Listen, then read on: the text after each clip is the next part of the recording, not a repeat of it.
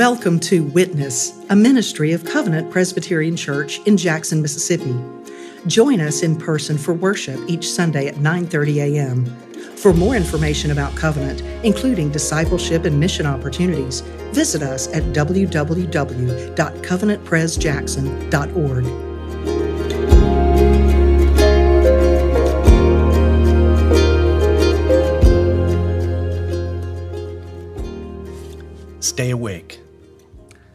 Jesus spoke these words to four of his disciples, four of his followers, Peter and Andrew, James, and John. He spoke these words 2,000 years ago on the Mount of Olives. Located a mile from Jerusalem across the Kidron Valley and rising 300 feet above, the mount provided a magnificent view of the city, including the temple. Well, earlier in the day, Jesus and his disciples were in Jerusalem. They were in the temple. And as they were leaving, Jesus pronounced its destruction. He foretold the ruin of the temple. Well, there on the Mount of Olives, with the temple in full view, these four disciples asked Jesus, When will it happen? How will we know? What will the signs be? And so Jesus tells them false Christs, impostor messiahs, wars, rumors of wars, earthquakes, famine, persecution, suffering, betrayal, trials, tribulation. These are the beginning of the birth pains. These are the leaves on the fig tree, Jesus says. Now, most trees in Israel cannot announce the change of season. In Israel, the almond tree blossoms early. Olive trees, oak trees, pines do not lose their leaves or needles in the winter, but the fig tree buds in the late spring. When the fig tree grows leaves, winter is past. When the fig tree grows leaves, summer is near. Summer is around the corner. So Jesus is saying when the signs he gives start to happen, when they occur, he's saying it's coming. It's near. It's around the corner. The temple will fall. And it did. In the year 70, the Romans tore down the walls of Jerusalem. The Romans demolished the temple. The words of Jesus came to be. They've already happened. And they did so within 40 years after he spoke them. This generation will not pass away until all these things take place. That's true. But it's also true that his words, both enigmatic and challenging, allude to something else, point to something else beyond the end of the temple, beyond the destruction of the temple something more cataclysmic, something more catastrophic, namely the end. The end of all things. Listen again to Jesus' description in verse 24. But in those days, after that tribulation, the sun will be darkened, and the moon will not give its light, and the stars will be falling from heaven, and the powers of heaven will be shaken. Now, the picture Jesus paints here, the picture Jesus gives here, is of a total cosmic collapse, creation plunging into darkness and chaos and destruction, the very heavens shaken and torn apart. That's difficult to absorb the full import of Jesus' words. In many ways, it's beyond comprehension. But if you've lived through any sort of natural disaster like a tornado or a flood or a hurricane, you, you, have, a, you have a taste. You have a glimpse of what Jesus is describing. Now, as many uh, of you know, I went to Beirut, Lebanon last November to visit the Philemon Project. This is one of our supported ministries. It serves refugees, primarily serving refugee children. Well, last week I spoke to the directors of the ministry and I asked if that earthquake, the horrible earthquake in Turkey, if it was felt in Beirut, and if so, what damage that they had suffered. Well, they had felt the earthquake. And people ran out into the streets in terror, in panic, not knowing what was happening. Now, the damage was very minimal, but for days, the people were afraid to enter their homes. They slept in cars. They slept on the streets. They, they had this desire to, to be close to those that they loved for reassurance, for, for fear of what might come, for, for dread of what might happen, potential aftershocks or uh, buildings collapsing. All understandably so. Well, Jesus is talking about the stars falling from the sky. Jesus is talking about the heavens shaking, cataclysmic destruction, cosmic upheaval, but he does not portray it as a horror. He doesn't depict it as a terror, something to fear, something to dread, something that you hope you're already dead when it happens. Rather, he portrays it as an event to hope for, an event to welcome, an event to embrace, because out of the darkness, out of the chaos, out of the destruction will come light. Light shining in the darkness. Light emanating from glory, divine glory light from the Son of Man, Jesus. This is his return. This is his second coming. His first ended in death. The Son of God died. He suffered the death of a criminal, the death of, of an enemy of the state, death by crucifixion, but God raised him to life.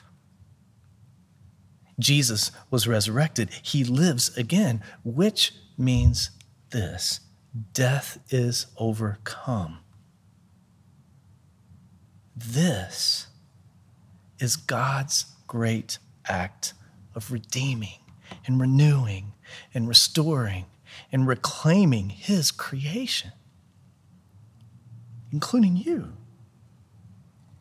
This is the act that begins to undo sin and the effects of sin. In other words, through Jesus, through his death and resurrection, God is making all things right because life isn't how it ought to be.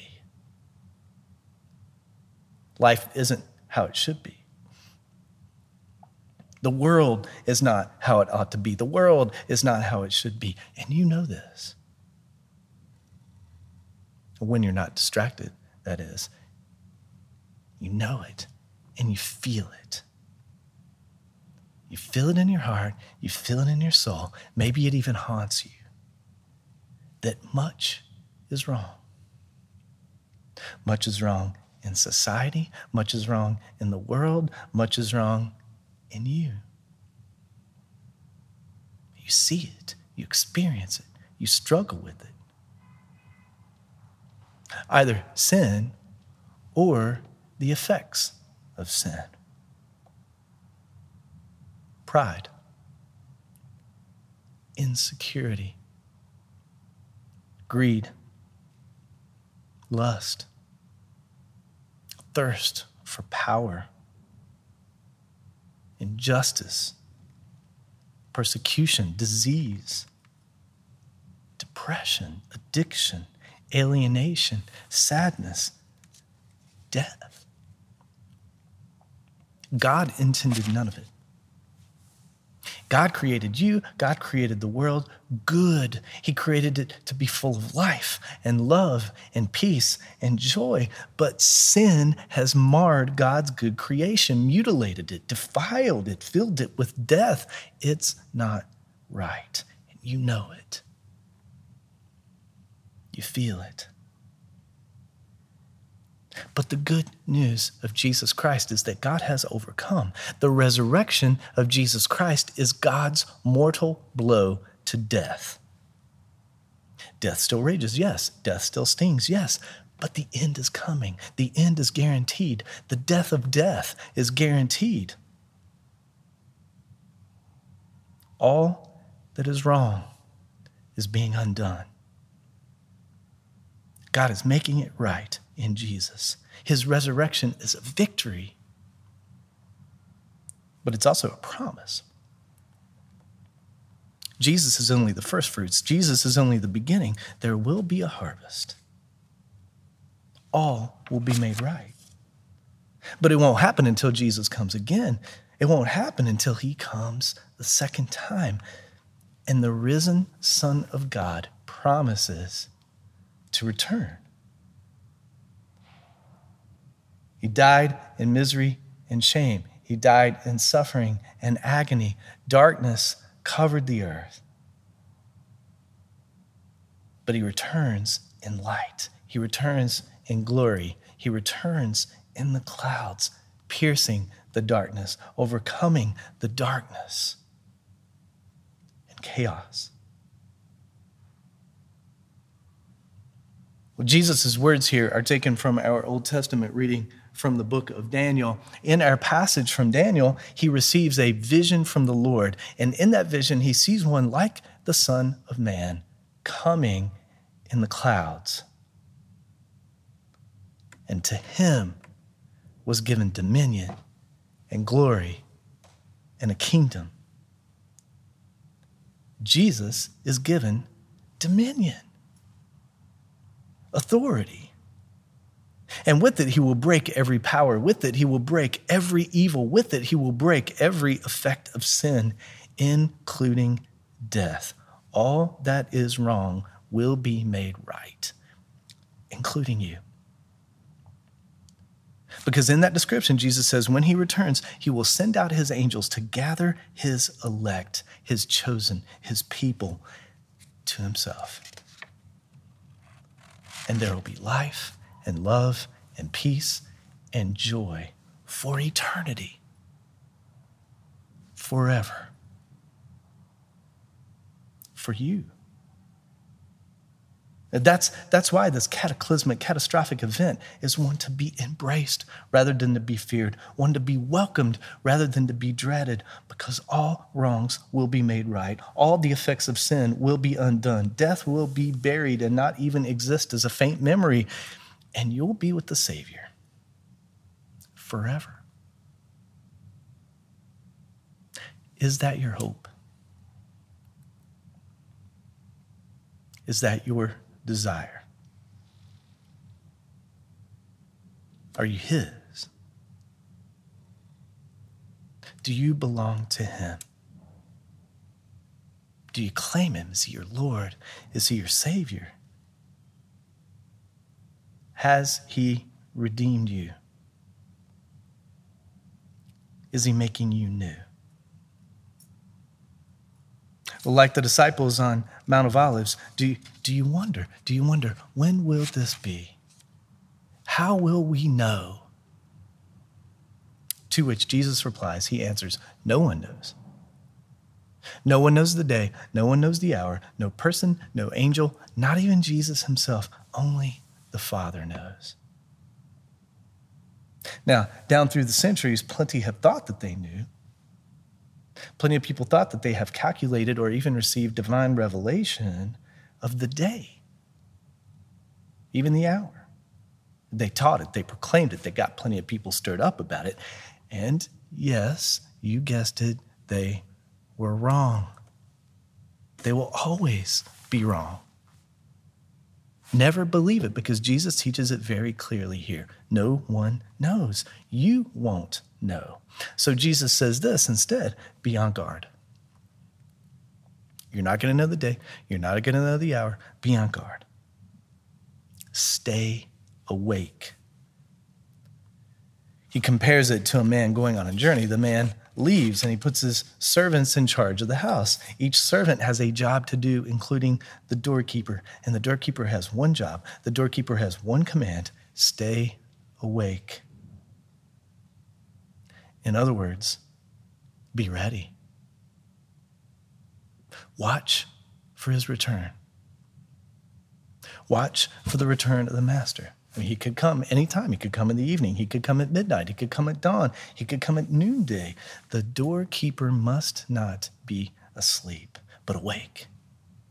Awake and ready to open the door, to receive, to welcome, to greet with joy. Now, all Christians, all followers of Jesus are doorkeepers. You are a doorkeeper, and his words are for you, he says, for all. Stay awake. Be ready. Are you? Are you ready? Are you awake? The master might return today, tonight. He might return tomorrow. He might return next year. He could return in a hundred years. It might be a future event, a future unknown event, but Jesus wants you prepared in the present now for his coming. So, are you at the door? Awake and ready. Now, if you gave a wholehearted yes, if you gave a wholehearted amen, a come, Lord Jesus, then I would say, check your heart. Check your heart. And here's why. Make sure that you're not simply seeking an escape. You want Jesus to come so you can escape, escape from your burdens, escape from your trials, escape from the world. Make sure it's so you can receive your Savior and meet your Lord who died for you. Are you awake? Are you ready? If you answered yes, but what's your hesitation? What's holding you back? What's making you drowsy? Is it more important than the one who redeems you? Is it more important than the one who gives you life now and forevermore? Stay awake. Look to the one who promises to return, the one who promises to make all wrongs right, to the one who can bury death forever. That's the hope that Jesus gives. Hope that can give strength in this world where much is wrong. Don't sleep. Thank you for tuning in to Witness, a ministry of Covenant Presbyterian Church in Jackson, Mississippi.